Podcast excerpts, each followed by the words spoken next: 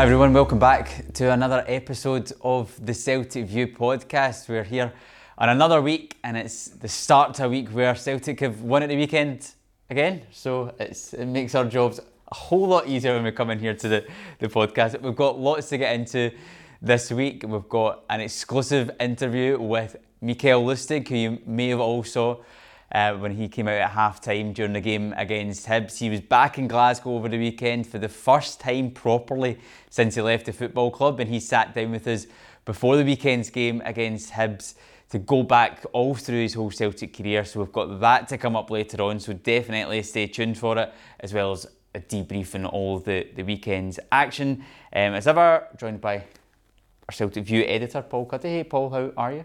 Very good. Well, you kind of summed up the weekend perfectly. So it was another good weekend for us. It was indeed, and we've got this sitting in front of us properly now, Paul. Last oh, week we had a, a just a paper copy, and now we've got the full thing, the brand new Celtic View, which came out in stores on Friday on St Patrick's Day, which was perfect timing because it is a magazine which celebrates our Irish roots. It looks good, doesn't it? Yeah, I mean, as, as I said last week, it's a you know, it's, it's celebrating various things. Um, the League Cup final success, so we've got plenty of reaction from that. A couple of in-depth interviews with the manager and the captain, celebrating our Irish roots, and I think just I think in the current climate, just maybe just a wee reminder, although Celtic fans know that, of where we come from and, and how we should never forget that you know we're all the we're all the children of immigrants, refugees, and asylum seekers, and, and that's that's an important message to be reminded of.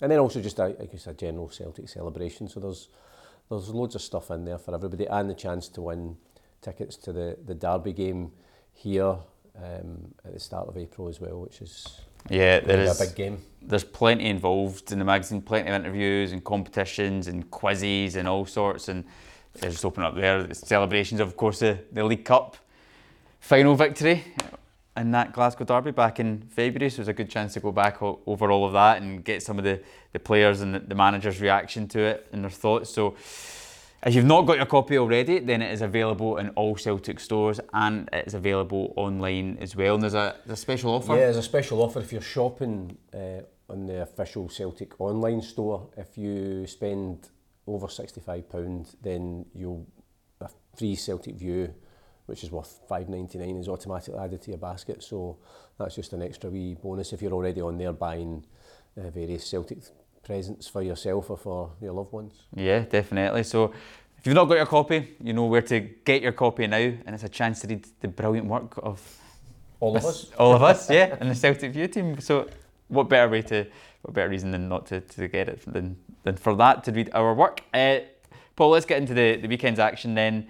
Uh, Celtic 3, Hibs 1 on Saturday at Celtic Park. Um, it was a little bit more nervy than some of our home games of late. We still got the job done, and it was another good afternoon's work on Saturday, but we were made to work for it just that little bit more. Yeah, I thought the manager's post match description of it being a bit chaotic. There was a lot going on there was no rhythm to the game. Obviously, we lost Rayo Hatati very early on, which obviously meant it was an enforced substitution for us. There was the early sending off. There was some bad decisions, some penalties. So th I think the rhythm maybe didn't, you know, didn't come as quickly. Although again, even in the first half, although we were one 0 down at half time, I think the only reason that was that happened was because David Marshall had produced uh, a couple of mm. fantastic saves in the first half. He had a great game, but then I think the second half you know, we got the early penalty and, you know, I don't think anybody doubted that the points were going to be secure. Um, but yeah, it was, it was a, it was a wee bit different. I, I, I didn't feel so much nervous because I, I still felt that it was going to come and, you know, when, when a team's playing against us with 11, they have everybody behind the ball, but even more so with Hibs, they just basically encamped in the penalty area because they had the 10 men and something to hold on to. So I think the result was inevitable. The flow to the game wasn't helped by the fact that players and our coaching staff in the Hibs side were throwing balls onto the park as well at some points in, in the game. It was a wee bit childish. I mean, it was interesting. Obviously, Lee Johnson get booked for that. I don't think he wasn't the one that threw the ball onto the no. the pitch, but obviously he the, the referees punishing. Yeah, actually, he was pointing at who it was. wasn't it? Like, it, was very, wasn't me. It was, it was which is very poor. But um, yeah. no, I think he just had to take overall responsibility for the behaviour. I think there was probably a frustration there because you know they know how difficult it is. They'd got the lead and they were just trying to disrupt Celtic in the flow of the game. And you see particularly from any time the ball goes out of play or behind Joe Hart's goal, the ball boys actually play an integral part of getting the, the ball back to the Celtic players to, to get the game going quickly.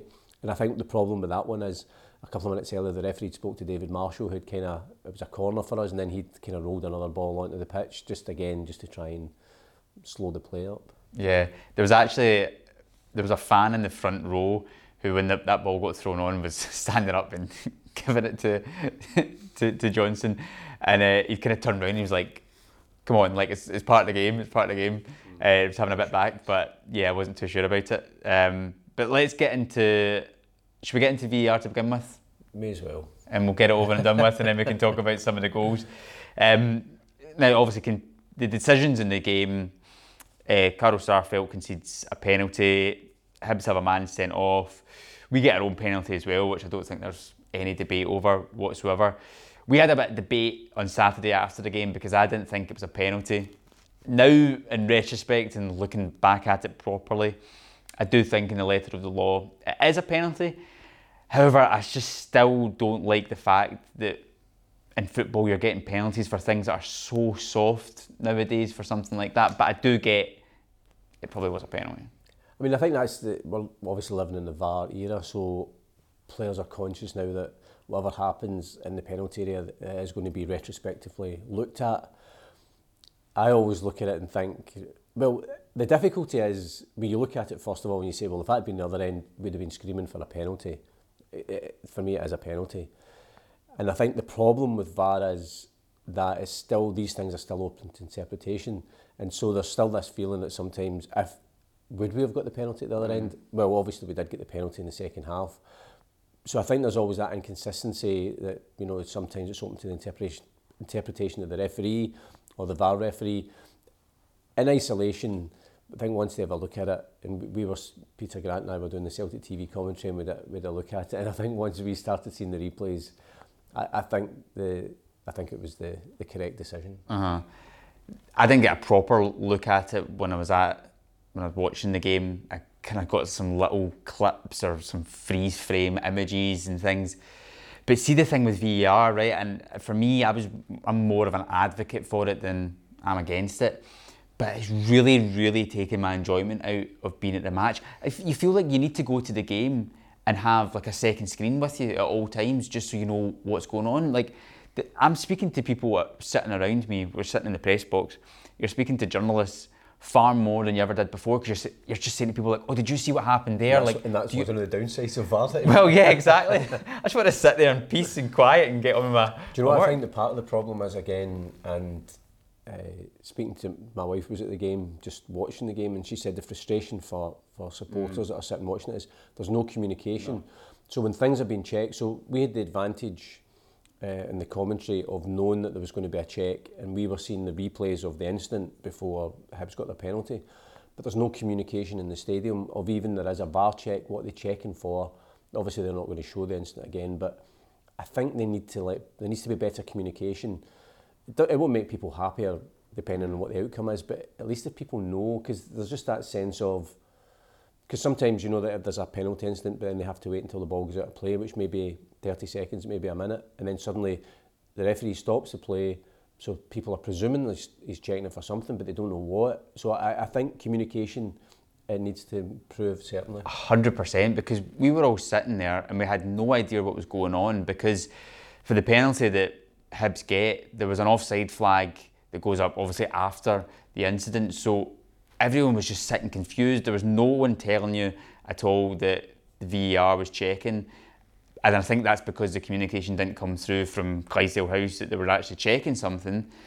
Just the whole thing. And even the, the, the, the Bada penalty, which obviously wasn't a penalty, and VAR did work there. The referee runs over to the monitor and starts checking, and then it comes through the communication. Yeah. So it's just leaving fans that are actually at the ground. And again, I think in, in football in general, we take for granted so much the fact that we have 60,000 fans that turn up every week and pay their money. You have fans at clubs around the country. You know, Scotland in general is the highest average attendances out of any league in Europe. and a lot of times fans are taken for granted, and they need to get the experience better for fans with VAR. I think the problem is that if you look at other leagues that are further on in terms of having introduced VAR, then you're still going to have these. Unfortunately, you're still going to have these problems. It's it's part of you know modern technology has been implemented into the game, but it is that you, you can sort of celebrate a goal, then you're waiting to see whether it is going to be given or you know a team celebrating and then it's ruled out, and, and I think that's just unfortunate. That's the yeah. nature. I, I thought by and large, I thought it was funny again the, the manager's comments after the game because obviously the Hibs manager was moaning about a lot of stuff, and I think our manager was asked about it, and he did say he, he knows all about Lee Johnson's views on it because he'd heard him for 95, 100 minutes, which obviously, uh, you know, my sympathies were with him, but because he's one of these managers that you, you know, less is more, I think, is the, the advice. But I thought by and large, the only, the only incident I think that, that Hibs, for me, would could have any cause to to grumble would have been the sending off for the for the second yellow card. Yeah. I, I, you know, apart from that, I think our penalty was a penalty, theirs was a penalty. The Abada one, VAR did its job and, and ruled it out as a penalty. That that's the only instant I, I thought they had cause for, mm. you know, legitimate complaint. It was just a poor weekend in general for far across Scottish football. I mean, the, did you see the one in the St Johnstone Kilmarnock game? Well, do you know it was interesting? I was watching uh, Rangers TV on Saturday night. I mean, sorry, Sportscene on Saturday night, and um, they didn't have a lot to say about uh, some of the controversial incidents at, at Motherwell, surprisingly enough, um, but they had a lot to say about the incidents at, at Celtic Park. And, you know, I think a lot of clubs, um, you know, Hibs, Motherwell, you know, I suppose, were, you know, there was a lot of clubs that grumbles about uh, about VAR mm. in Scottish football. Not all of them, obviously, but um, yeah, it was it wasn't the, the finest weekend. And again, normally the difficulty is its interpretation. So uh, the referee sees or doesn't see an instant, then the VAR referee he then maybe interprets it, interprets it one way, and the, the referee goes and sees. And I, I, up to this point, maybe at the weekend, I'm thinking, right, well, technology in terms of offsides, you, you know, you, you kind of have faith because you're just drawing. It's just the machine draws a line and that's it. But you know, obviously that that that's now been questioned as well. So mm. extra thick lines, eh? I mean, to be fair, at least you know I, I know when we played at Fir Park, I think the, the photograph that they released of Jota's disallowed goal, I think it was taken from a house in Hamilton. Yeah, so there's improvements. You know, so, yes. things are things are going in, in the right direction. Uh, did you see the one in the St Johnstone game, the handball? Where Constantine's literally thrown his arm up and pretty much slapped the ball, and you could see the camera pans to him after, and he's just standing there, and he's like, he knows it's going to be given, and then nothing at all. It was baffling. But anyway, uh, let's go into the actual football in the game um, on Saturday and the goals. I loved Oh's goal. Eight, nine or eight minutes left to go. And the, the thing I love about it so much is he misses a couple of kind of half chances beforehand, but he's not put off by it at all. He's got that desire and that hunger more than anybody else in the box. He, he creates a space for himself when you watch it back. He darts one way, makes the defender go that way. He then comes round the other way, and it's just I love a header that's got so much power. It's bullied it into the back of the net. It was like a Hart, John Hartson header or something like that. It was brilliant. I'm so happy for him as well that he's come off the bench and made an impact like that. Yeah, I, I also think he's a player that we're probably not going to see the best of him until next season. He's only just joined. He's still getting used to, to the way we train, the way we play, but, he's coming on and he's making an impact. But you know, the manager, when he signed him, was you know very enthusiastic about what he can bring to the team. You can tell he's, he's loving it here already, and if he can come on and make that sort of impact, and I think you know the longer he's with us, I think the the more that he he will make an impact. But again, it was kind of the substitutes, you know, did really well and they came on. Um, I thought Haksabanovic just playing in that midfield role, you know, we, more often not we see him out wide, but I thought when he play, came on, he was finding all these wee pockets of space and was linking up the play and I thought he looked really dangerous just playing off. Oh, um, I got a, another great goal. So he did a great game. I thought Alistair Johnson was excellent as well, um, up and down, you know, the, the right wing. So, you know, again, it was they just had to dig in a wee bit and find a mm-hmm. different way to win, but. But this is the quality of this team because at the end of the first half, I thought there was maybe just a little bit too much because the game was so disjointed. Maybe a little bit too much emotion going in. We were putting balls into the box. There was nobody there really to get in the end of it. But then you come into the second half and it's they've just got that ability to reset and go right. Okay, we're in control here. We know what we need to do, and they managed to do it. Whereas you know potentially other teams might have that might have been a game where they might have just been cursing their luck and thinking, oh gosh, like everything's went against us here, and they don't see it out. But this team just comes in at half time, goes right, okay, we're in control. we'll come out second half, we'll get the job done, um, which was which was amazing. Haksabanovic as well, another player that you just mentioned. He keeps coming off the bench and making an impact. And it was interesting because I was speaking to him last week for the match day program, and he was talking about he was talking about his journey as a footballer, which is an incredible journey. What he's been through so far. A 23 year old, he's had trials at Man City, Chelsea, Liverpool. Um, I can't remember if it was Arsenal in there as well. Played with like Rashford and Trent and all these players at that that young age group. Then comes to West Ham, goes to Russia, and it's been an amazing. It's been a, an interesting career so far. He's got so much quality though. He's got so so much quality, and I think again he's another one. Maybe next season we'll, we'll actually maybe see the best of. Yeah, I think he's. I think he's one of the ones that's been unlucky this season because you know we were starting to see the best of him. Then he got an injury as well. Um, but again, he's another player that the manager can call on, and whether he, he plays out wide and makes an impact. And as I say, I, I was really impressed with him when he came on in that midfield, just in, in the heart of midfield at the weekend. I thought Jota had a, a great game as well. It's funny, like you know, it's not going to be you know the greatest ever penalty, but when they, I always think uh, there's only one, there's only a, a bad penalty. It's only a bad penalty if, if you miss. If you score, then that's fine, and that's mm-hmm. we did. And I think it helped that we got that really early in the second half. I mean, we should have been ahead Marshall had a couple of great saves. Starfelt hit the bar in the first half, so we could have been ahead by half time. But getting that early penalty to put us level, and you could see I mean, Jota immediately racing back to the halfway line to get the team going again, and, and I thought he looked really dangerous at the, at the weekend. How many games left now? Nine. Yeah. Yeah. Getting getting closer, getting, close. getting closer. Just need to keep chalking off the wins nine, now. Nine league games and two cup ties. Exactly. Yes, it's uh, it's looking like a it's going to be an exciting last part to the season when we come out of this international break. There's going to be lots of exciting games to look forward to. Um, but yeah, international break this weekend, so no Celtic action for us to look forward to. Um, in terms of other action at the weekend, uh, the B team kicked off on Friday night, uh, playing at home against Spartans, who are top of the table in the Lowland League, and they got a 91st minute equaliser in that game. I think Darren sounded quite pleased with the the boys at the, the end of that match.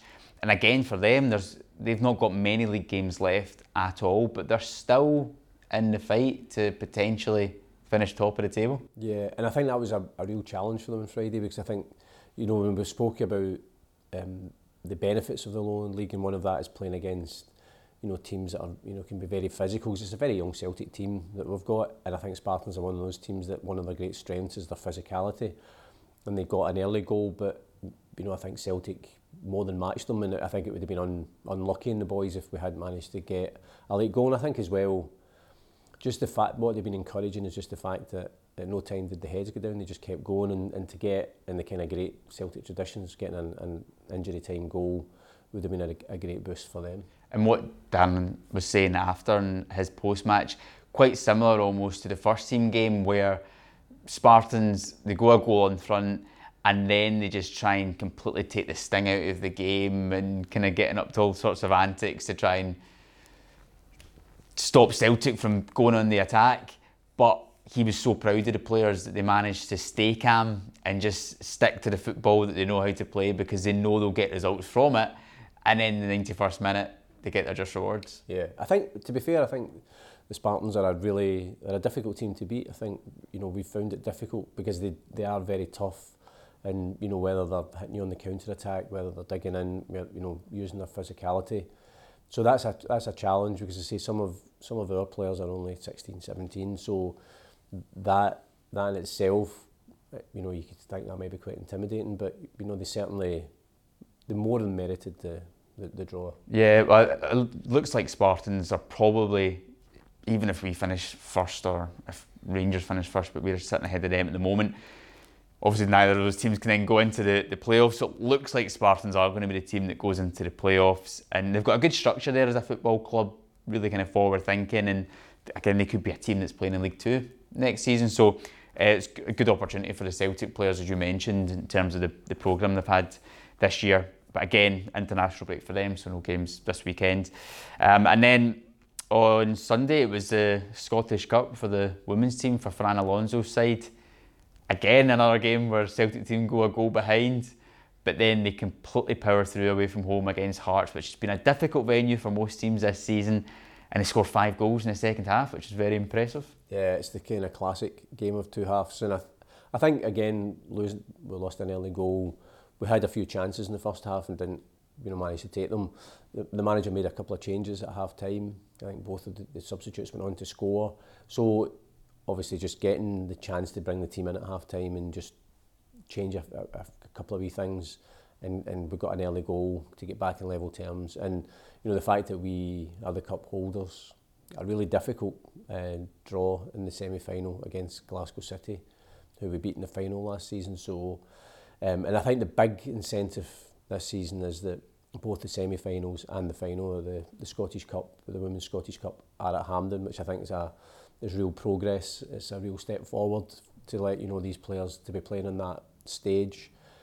Um, the other semi-final, I think, is Motherwell versus Rangers. So it's a, it's a game that you know we're still in the hunt for the, the league title, but again we want to hold on to this cup and to be playing at Hampden as well. And when that comes around, you know that's a game that you're you know you're looking for a, a fair few Celtic fans to go along and cheer them on. Yeah, hundred percent. And the women's team's next game is next Monday night, and it's the first game of the new split in the women's team. So obviously similar to our split. However, the teams will play each other twice instead of just one. So have they've got ten games left in the season, and it starts off with a game away to Rangers. So it's quite an exciting end to the season where you know you're going to be having these big games. You mentioned Glasgow City in the Cup. You're going to have some more games in the derbies. You're going to have some more games against Glasgow City. So everything is still to be played for. Yeah, in that first game, I mean, obviously the last game against Rangers, we hammered them 3 0. So there'll be a real edge to that because, you know, they'll, they'll be looking for revenge. And I think if we if we can win that game, then it kind of, I think that more or less, it really makes it difficult for Rangers to try and retain the title.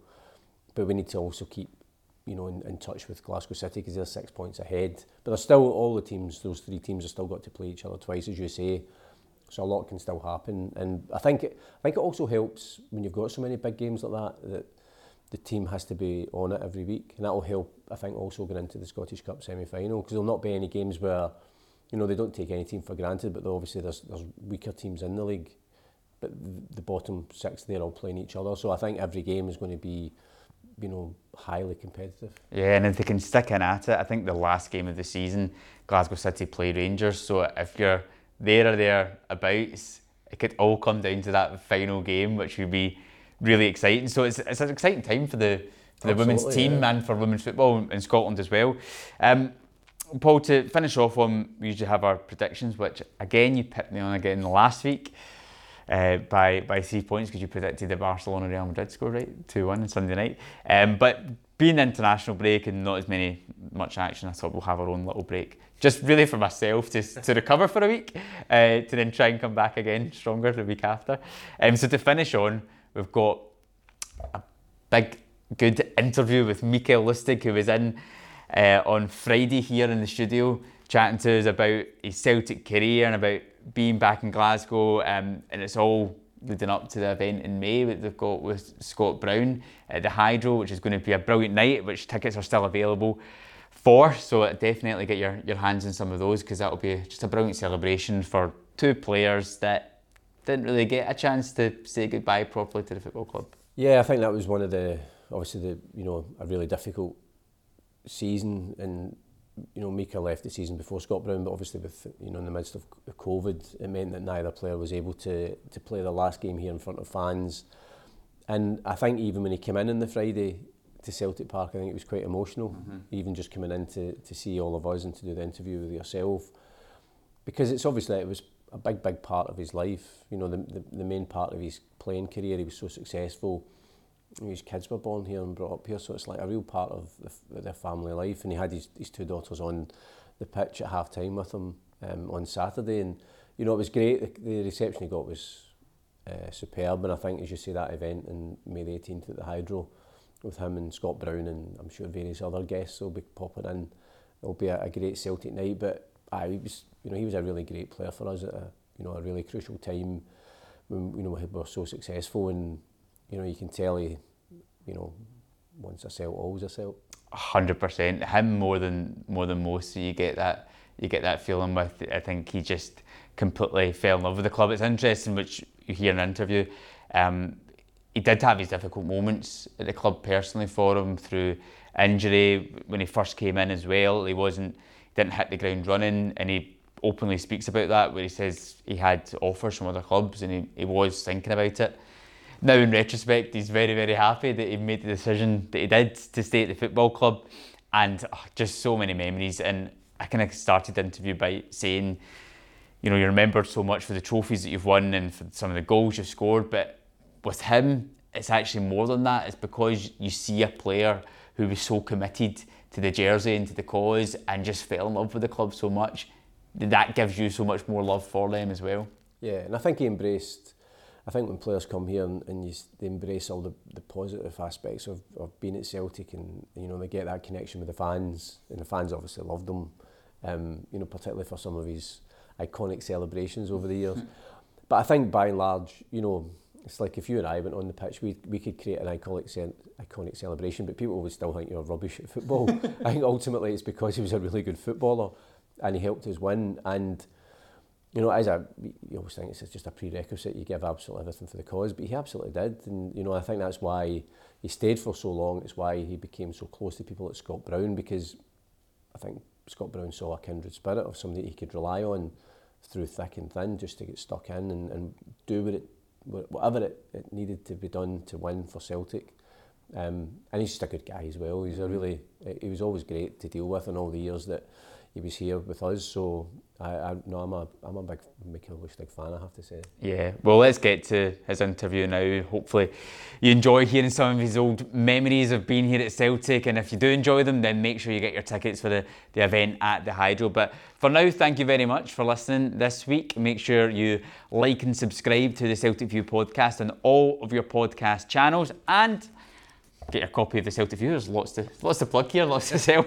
Um, but yeah, for now, let's just finish on our interview with Mikael Lustig, and we'll see you again next week. Hail, hail. Yes, everyone, welcome along to another episode of the Celtic View podcast. You can clearly see who is alongside us, but let's give him the big build up. Anyway, over seven and a half years as a Celtic player, he created so many memories winning eight league titles, four Scottish Cups, four League Cups, playing in massive nights in Europe, scoring plenty of goals with plenty of celebrations. And we're really excited to sit here and look back on it all, not just remembered for your goals and the trophies, but also for the character that you wear at Celtic and for your love and passion for this football club.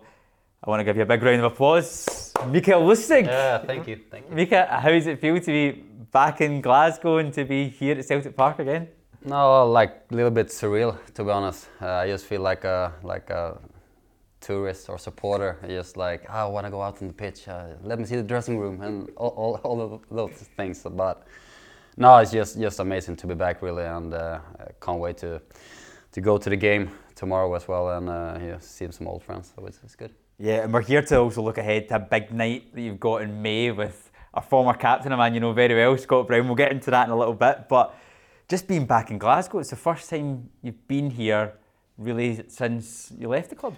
Yeah, I was here in, in the Euros when we played uh, with Sweden, but then was the, the COVID, so I couldn't couldn't enjoy Glasgow that much. So yeah, it's al- almost been four years, and uh, yeah, since the day I left, I just I just wanted to come back really. So it's been a long long long four years, but you know finally here. You must have had one thing when you're coming back to Glasgow. Obviously the stadium and the people, but is there something you really wanted to, to try again or to go and see again? Yeah, well, like my, my me and my wife and my kids, we, we went to the restaurant Bella Vita, go there to Mimo, and uh, now we just can't wait to, to go there tonight and uh, have his food. And uh, I mean, it's St. Patrick's Day as well, so maybe a couple of beers as well.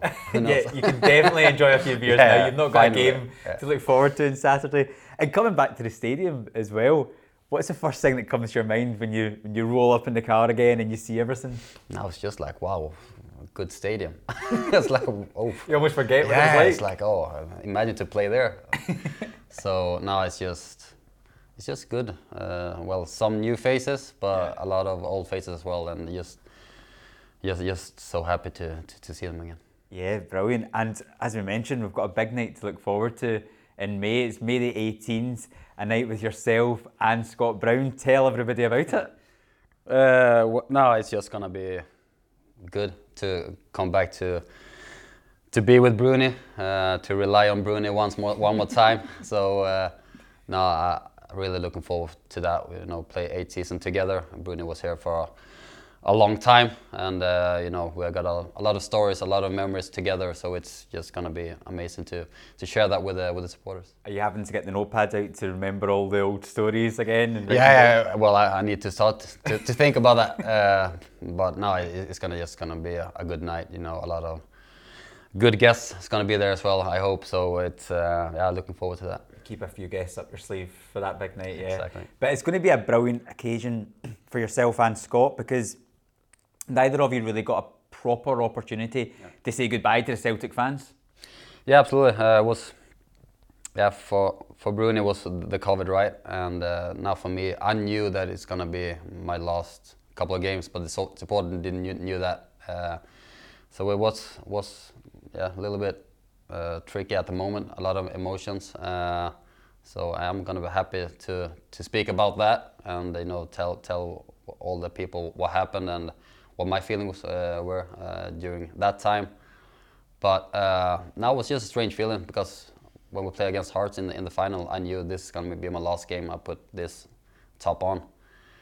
Uh, so uh, no, uh, it was just strange that the supporter didn't knew, but I, I knew. So yeah, that's Yeah. right.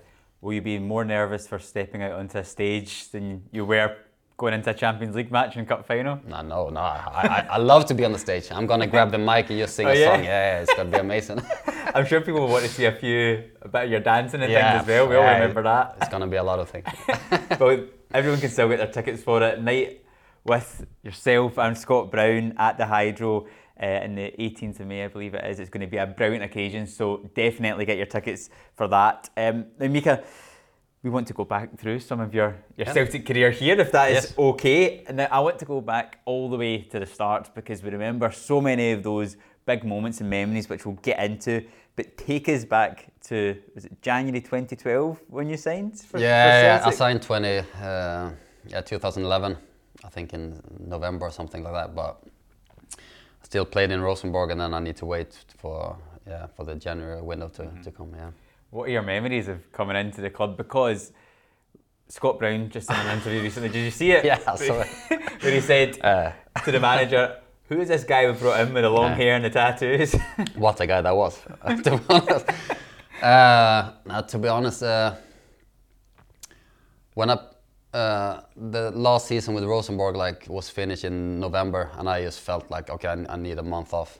Uh, but if I'm gonna go back, I, I, I would just go to Glasgow straight away to train one month with the, with the team, and then I'm gonna be ready because I took a couple of weeks off and I thought like yeah I'm gonna go there in January they're gonna build me up but it was just like straight into training and obviously it's it was better players the, the tempo was was higher. So I picked up a lot of injuries uh, at the beginning. So my first half a year was not good really. I just I think I played like five games or so or, or so. Uh, so when I came back to the summer actually uh, Sevilla was was asking for me if they, they could buy me or, or loan me, and uh, I felt like I, my start here wasn't the best, so I, was like, ah, maybe I, I should go. But I'm happy that Neil Lennon and, and the staff just said no, we we want him, and then just ever since you know it was start to to kick on my, my Celtic career.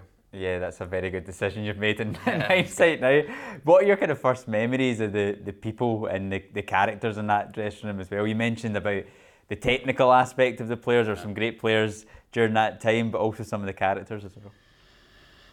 Well, obviously Bruni was was there. He was the captain. I was was a lot of Scottish people. I mean, it was we had the the two Welshmen, Ads and, and Joe Ledley as well. So it was a, it was a really strong group. And uh, when I came back in Scandinavia, it's more like everyone is welcome. It doesn't matter if you're or if you're the star.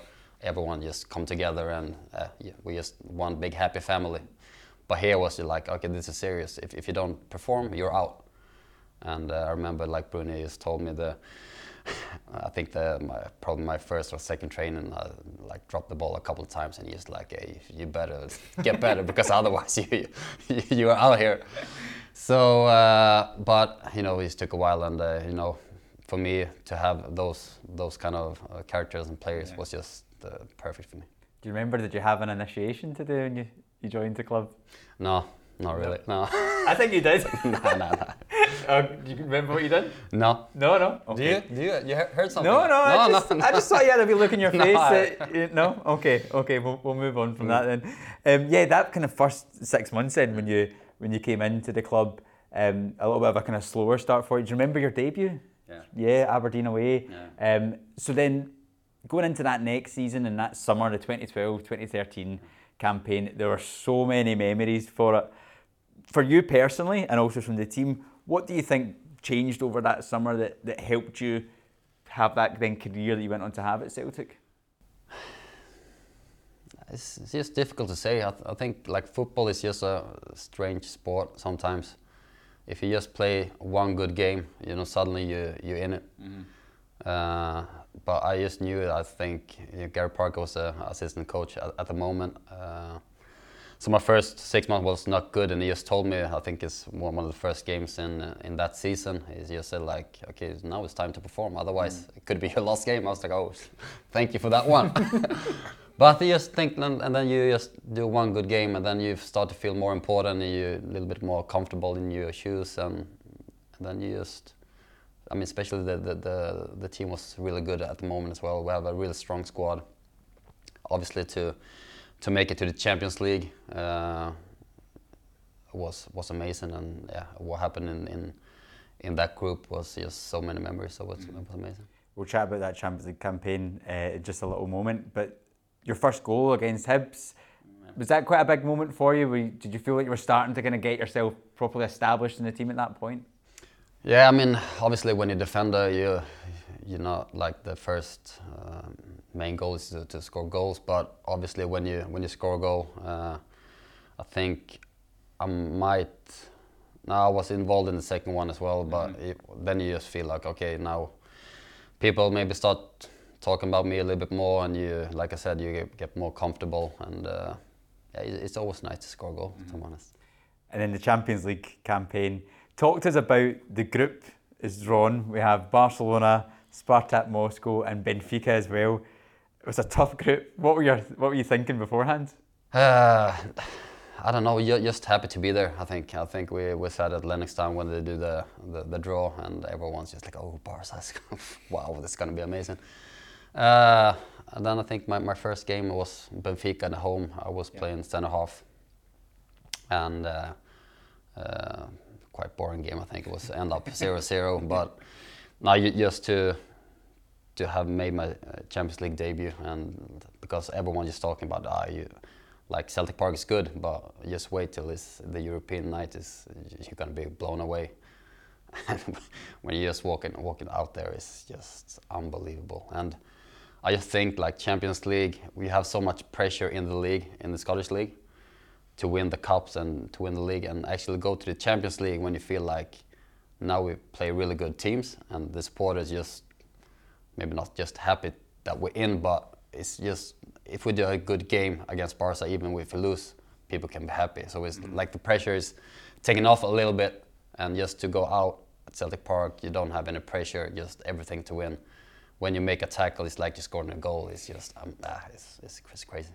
And then that next game away to Spartak Moscow was massive. Was you get a nice assist in, in that yeah. game as well, don't you, for, for Gary Hooper? Because for Celtic, for all the great teams we'd had in that recent history, we would never win away from home in the Champions League. How big a game was that? Samaras scoring in the last minute? No, amazing. Of course, we, we knew that stat. I think we, we spoke of that before the game that, you know, a Celtic team never gone away from home and take all the three points.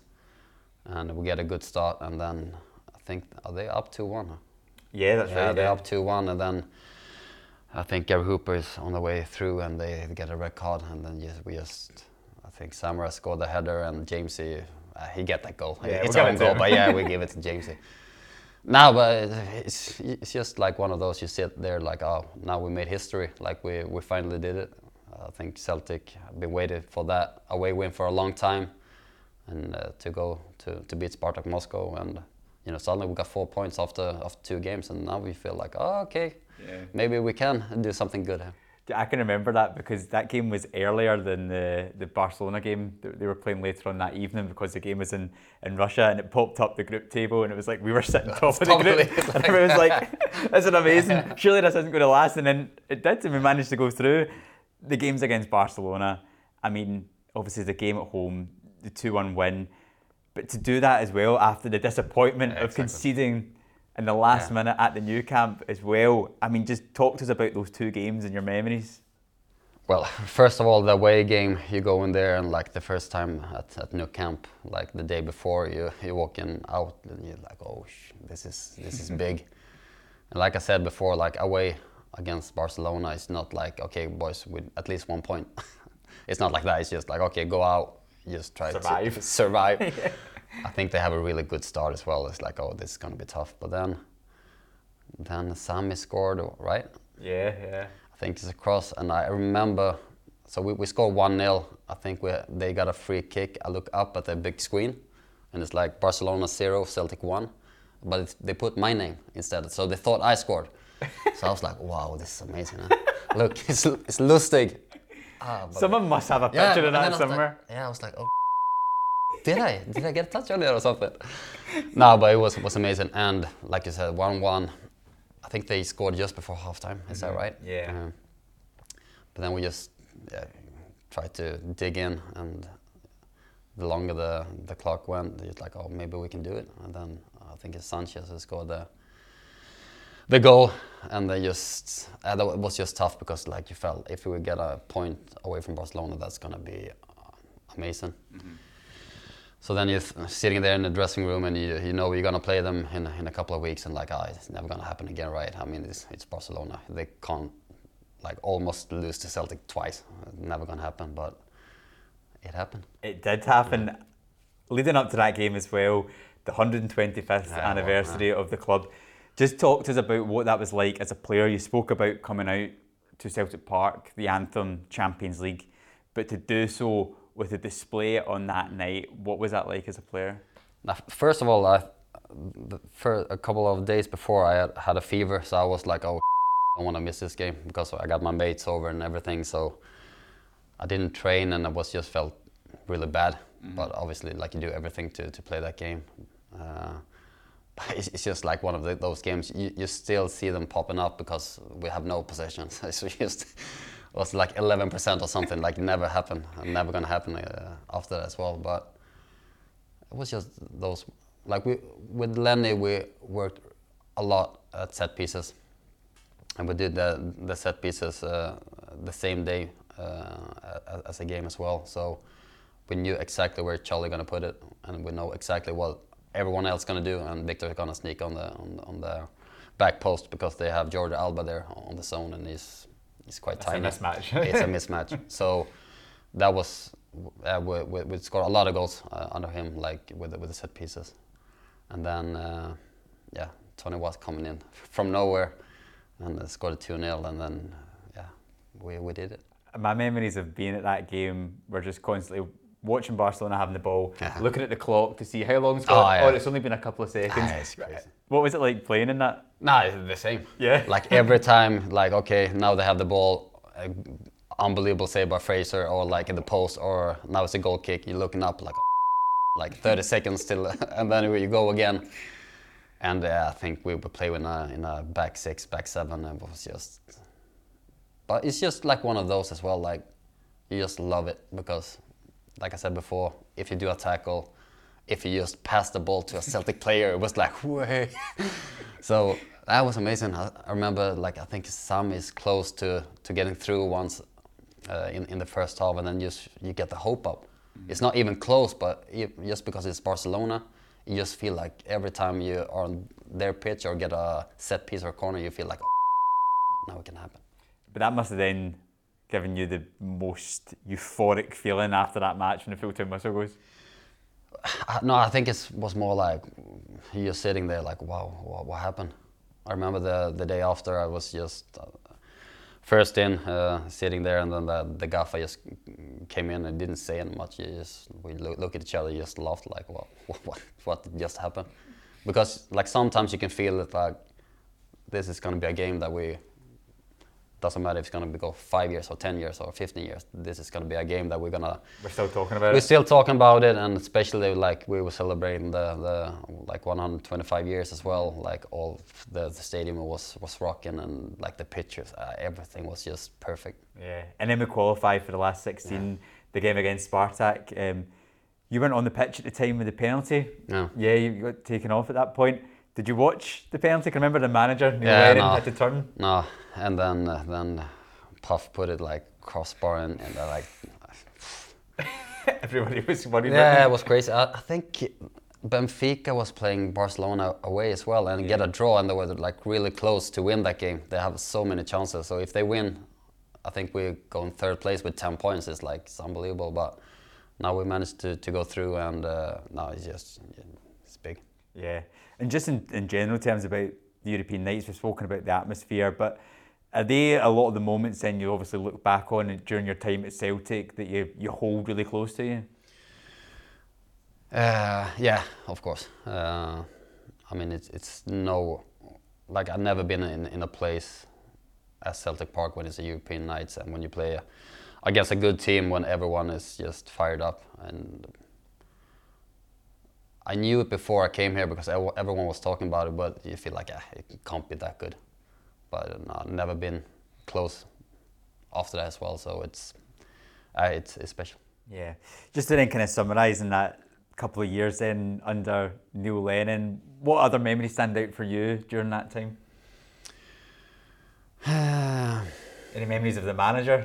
yeah, of course. Yeah, it's a lot of. no, I, you know, I'm so grateful for for the gaffer and Neil because he, he was the manager who took me here, and he was a manager when I when I left as well. And uh, I didn't play that much uh, that my last season, but when he, he, came in, he just said like, "Listen, you know, you know what uh, I feel about you, and uh, you you're my first choice." And uh, for me, it was was really good because if I'm gonna have my last season to, to be a little bit in and out, uh, didn't feel that good. But I'm, I'm so grateful for everything he, he, done to me and uh, yeah, a lot of members uh, to be honest. Yeah, let's talk about some more big moments. Um, obviously, Neil Lennon leaves the club, Ronny Deila comes in, and then after that, Brendan Rodgers comes in, where we just have this unparalleled success of treble after treble. That summer period, what do you remember about Brendan coming into the club during that pre-season where you thought maybe, oh, this is this feels a little bit different. Yeah. We can do something special here. Yeah, first of all, like Ronny was doing really well, like in because he didn't have the the same players that uh, Neil Lennon and uh, Brendan Rodgers had. Uh, but during his time, I, I was injured a lot, and mm. those two years was just played a couple of games and then got injured, and I never like I didn't felt good to be honest. Uh, so when Brendan coming in, I was a little bit like, if it's gonna be the same couple of years like with with Ronny, I'm gonna struggle here because now now we just felt like we're going somewhere.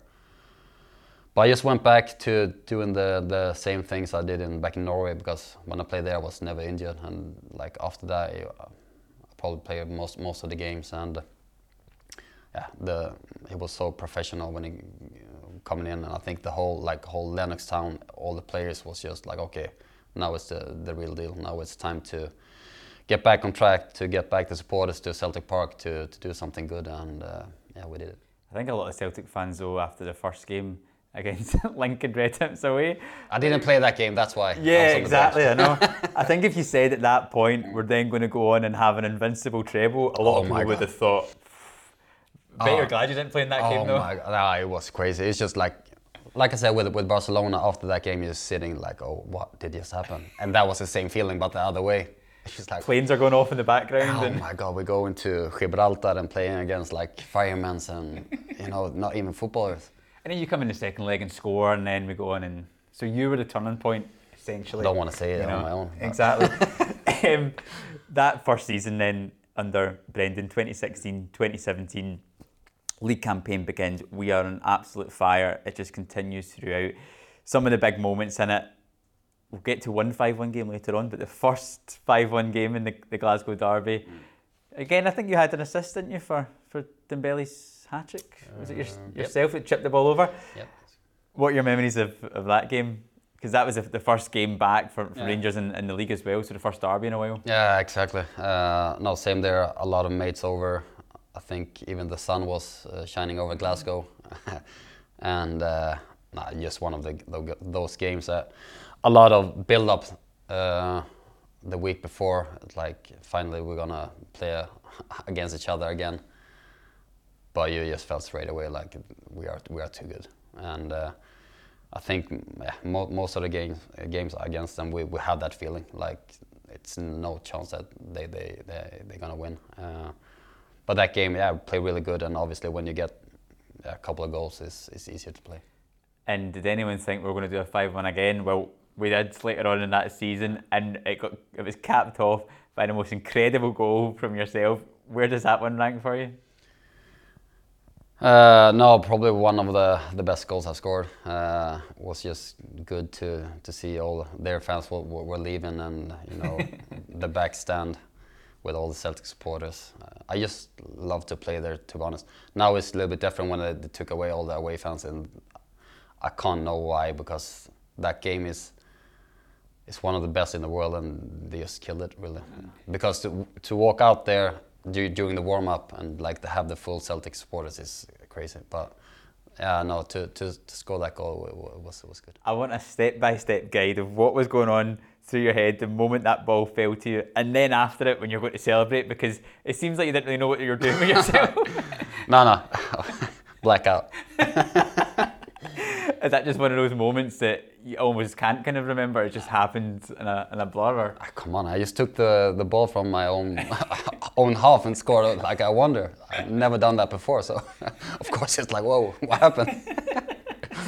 That um, that season then ends again in one of the most incredible fashions in the Scottish Cup final against Aberdeen, where Tom Rogic scores an injury time to to win the game.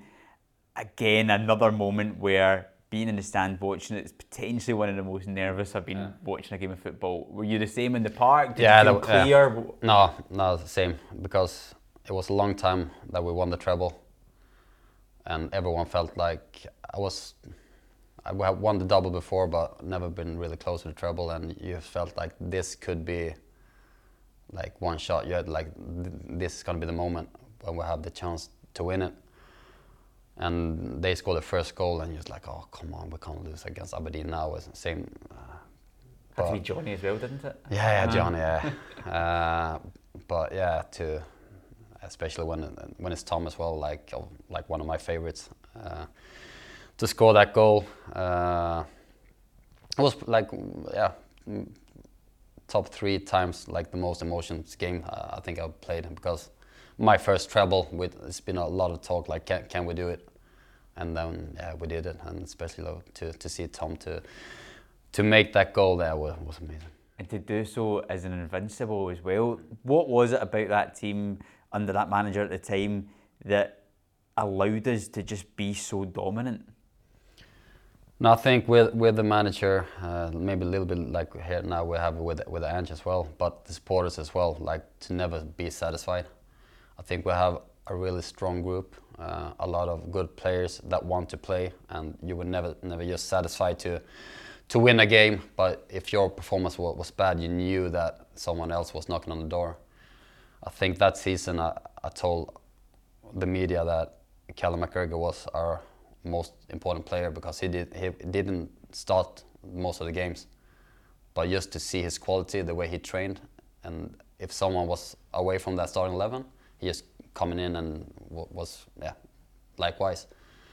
So I think he he proved then and of course now as well. But then he just proved that he, he's a proper good player and so important for for a team. But uh, now we were never just satisfied. You just we just want to to break the records. Yeah. I mean, we could probably fill a podcast for about 10 hours, Mika, with all the moments and all the memories. So we'll just run through a few more of them over those next couple of seasons.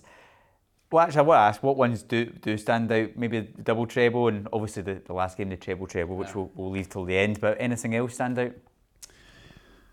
Uh, I think the the Karaganda game because we we lost two 0 I think away from home, and then you just had the feeling because that was a poor team.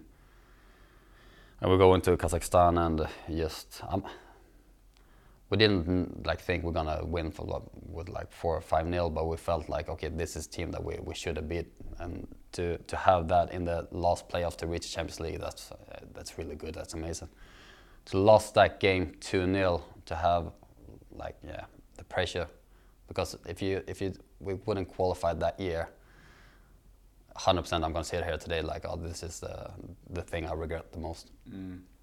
but to come here and and win 3-0 that was was amazing Do you want to hear the worst take that anyone's ever had in football? I remember the, the away game. I think it might have been Virgil's debut, mm. and I think they scored a couple of goals from long throws. I remember saying Nick to my friends, like, "This guy's never going to be good enough." no uh, that didn't work out no. well from my point of view, but yeah. No, that, but, but it's good because I'm quite happy because Virgil, the Leonard put Virgil on the bench, the the home game, and I played centre half. So I, I always said like, And it was just your sublime shot, which led to- exactly, no, yeah, no. I see Sammy, I'm just gonna shoot, and Sammy's like, oh, let's Oh, go." sorry, it wasn't No, a shot, was it? no, No, it was uh, yeah. You, you saw it in the corner of your No, eye, and you played it to the exactly. no, but it, it's good. So uh, I just put uh, yeah one of the best centre half in the world on, on the bench to, to make it through the Champions League. So that, that's good. Um, the double treble against Motherwell, the Scottish Cup final, um, it was a 2 0 victory on, on the day, but more so the celebrations after it and having that bus parade. I think everyone remembers it. What are your memories? No, just like you need to pinch your arm, like wow, it's, this really happened. Good weather as well in Glasgow. Like just the bus from Hampden to Celtic Park, just have the Celtic supporters running next to us, and just see the happiness. Ah, coming up here, you see all the people. Uh, Same there, like so many pictures. You're like, wow, this is, this is amazing because you, you don't get it elsewhere. So it's it was crazy. And then to do it all again the following season. But that game, Scottish Cup final against Hearts, you mentioned at the start, you knew it was going to be your final game. It was obviously a massive game to do something that no one had done before to win a treble treble. So much external pressure on it. Take us then into the, the week for you personally, what that was like, knowing you had such a big game and then also knowing it was going to be your, your final match. Well, it's not just last week. I think the last couple of weeks or months maybe because it was. like, My my two daughters is grown up here. They like the school, it's the friends, like what we're gonna do with the house, and it was a little bit like I never closed the door on Celtic, so I just m- might have a little bit. Uh, maybe I could get a new contract. We will see what happened uh, because uh, Neil Lennon was a coach and he didn't know if you're gonna get a job or so it's a lot of things like um, maybe or maybe not so but eh, we just clear the house and yeah, that's take energy as well to just make sure that everything is sorted and, and things like that. And uh, yeah just going through that game. It was special because against Aberdeen when we, when we won the league I had a uh, I went off the last couple of minutes because my hamstring. And then I w- wasn't able to play the last game here in Celtic Park because we had the cup final. So I was a little like, okay, is my my hamstring is gonna be okay, and you think about that, and like you knew it's gonna be the last game. I don't wanna end up injured and maybe losing the game or things like that. So a lot of uh, like thoughts in, in my mind.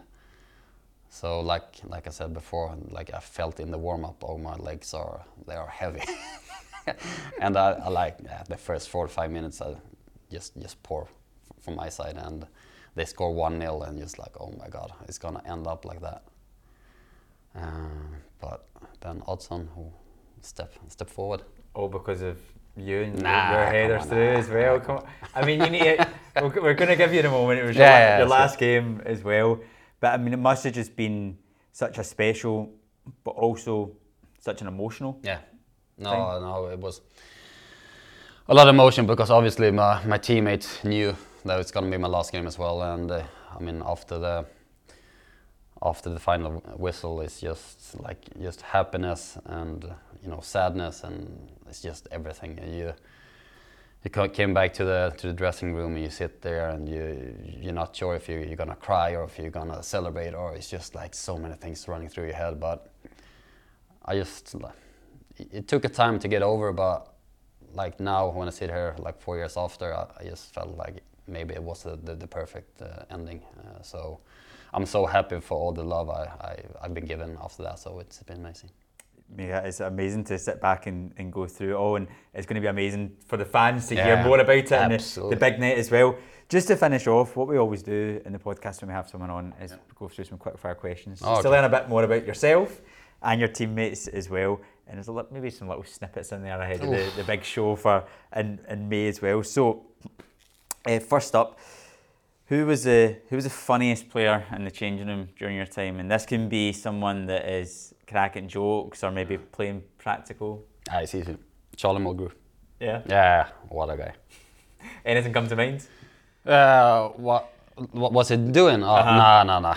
Uh, just like banter all the time.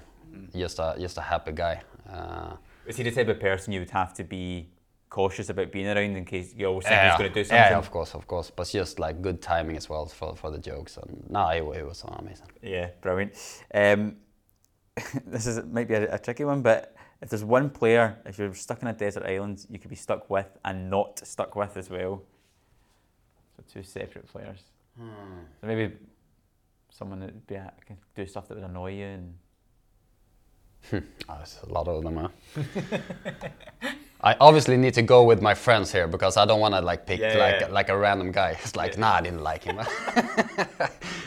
uh, no, but I think uh, Tom Rogic, I, w- I would uh, go with him.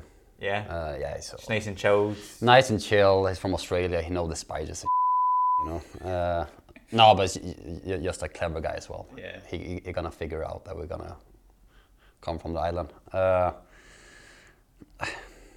I, I love Jamesy, but I can't see him doing good things there over there. No. No, Like starting a fire and things like no, that. you know? no, no, not a chance. good chat though, like, but nah, Yeah. nah. I Go with Jamesy for yeah, that I one. Go with Jamesy. Nice one. Um, what is a standout goal from yourself during your time at Celtic? There's been a, a few we've actually not, not touched on. There was the Rangers one, the, uh, which we spoke about, the goal against Hearts as well. Yeah, but that that's not like my type of goal. I think. Uh, no, well, in the box, maybe a a rebound or something like that. So you're not picking either the long range strikes, no? Oh, my my my, Your my, my favourite? favorite. Yeah, oh, yeah, I, yeah. I thought it like a typical No, a no, no, typical no, no. goal. Okay, my favorite. Oh, well, obviously the uh, against the Rangers, it's it's one of like the goal that I, I, I see most of the times. I get tagged in and, and things like that. But okay, well we got help me help me here. The Hearts goal. Yeah, it's it's a good one, but it's it's not an important one. Um, a couple against Hibs League Cup. Yeah, I like to score against Hibs. Yeah, you done the wee celebration as well. Oh yeah, I scored twice in the semi-final. I, uh, Yeah. it's okay, it's okay. Yeah, yeah. Think we'll see that come out in the, the hydro. Your little. If all, all, all, all of things, it's gonna come out there. Um, is there a favourite goal you saw from a, another player during your time? That could be like a strike or just emotion around it. Mm. Um, actually, one when I left. Uh, uh, if can I take one of them? Go for it. Now, when uh, when Jonny Hayes scored, uh, I think it's two 0 like, Yeah, like yeah. the counter attack. It's just like the Irish boy. I, I just know how much it meant to, uh, Yeah. for him, and I love Jonny. Uh, what like top top player and uh, amazing guy to have in the locker room. To to see him score that goal, uh, pff, that, that was a good one. Nice one. That's good. Um, What was the? Have you got any stories that maybe the angriest you saw a player or a manager maybe that in the changing room? Yeah, I had, one with. A few uh, going on in there. Yeah, no, uh, but we have one. Uh, I think we played. I think it's a semi-final or a final. We, we lost. I can't. It's maybe Kilmarnock or something. Mm. But it was a. The weather was bad, so it's like a lot of players was struggling to to stay on, on their feet, and we he's coming in and. The manager was just like, take your shoes off and turn, like you see, I want to see your studs. So he's like, if you don't have those studs on, then he went, went, went through you.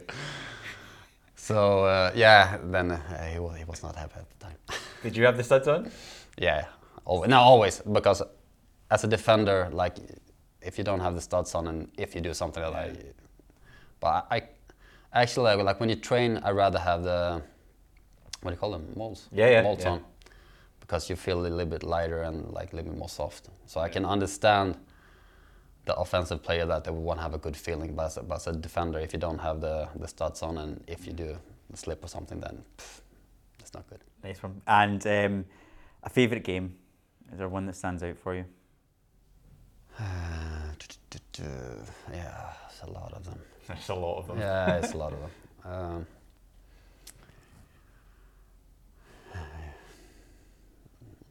Why don't you take it for like a favourite a favourite atmosphere or, or best atmosphere maybe you experienced, and then another one for the for its importance. now to play away from home in a, in a Glasgow derby was was good when you uh, like pump them.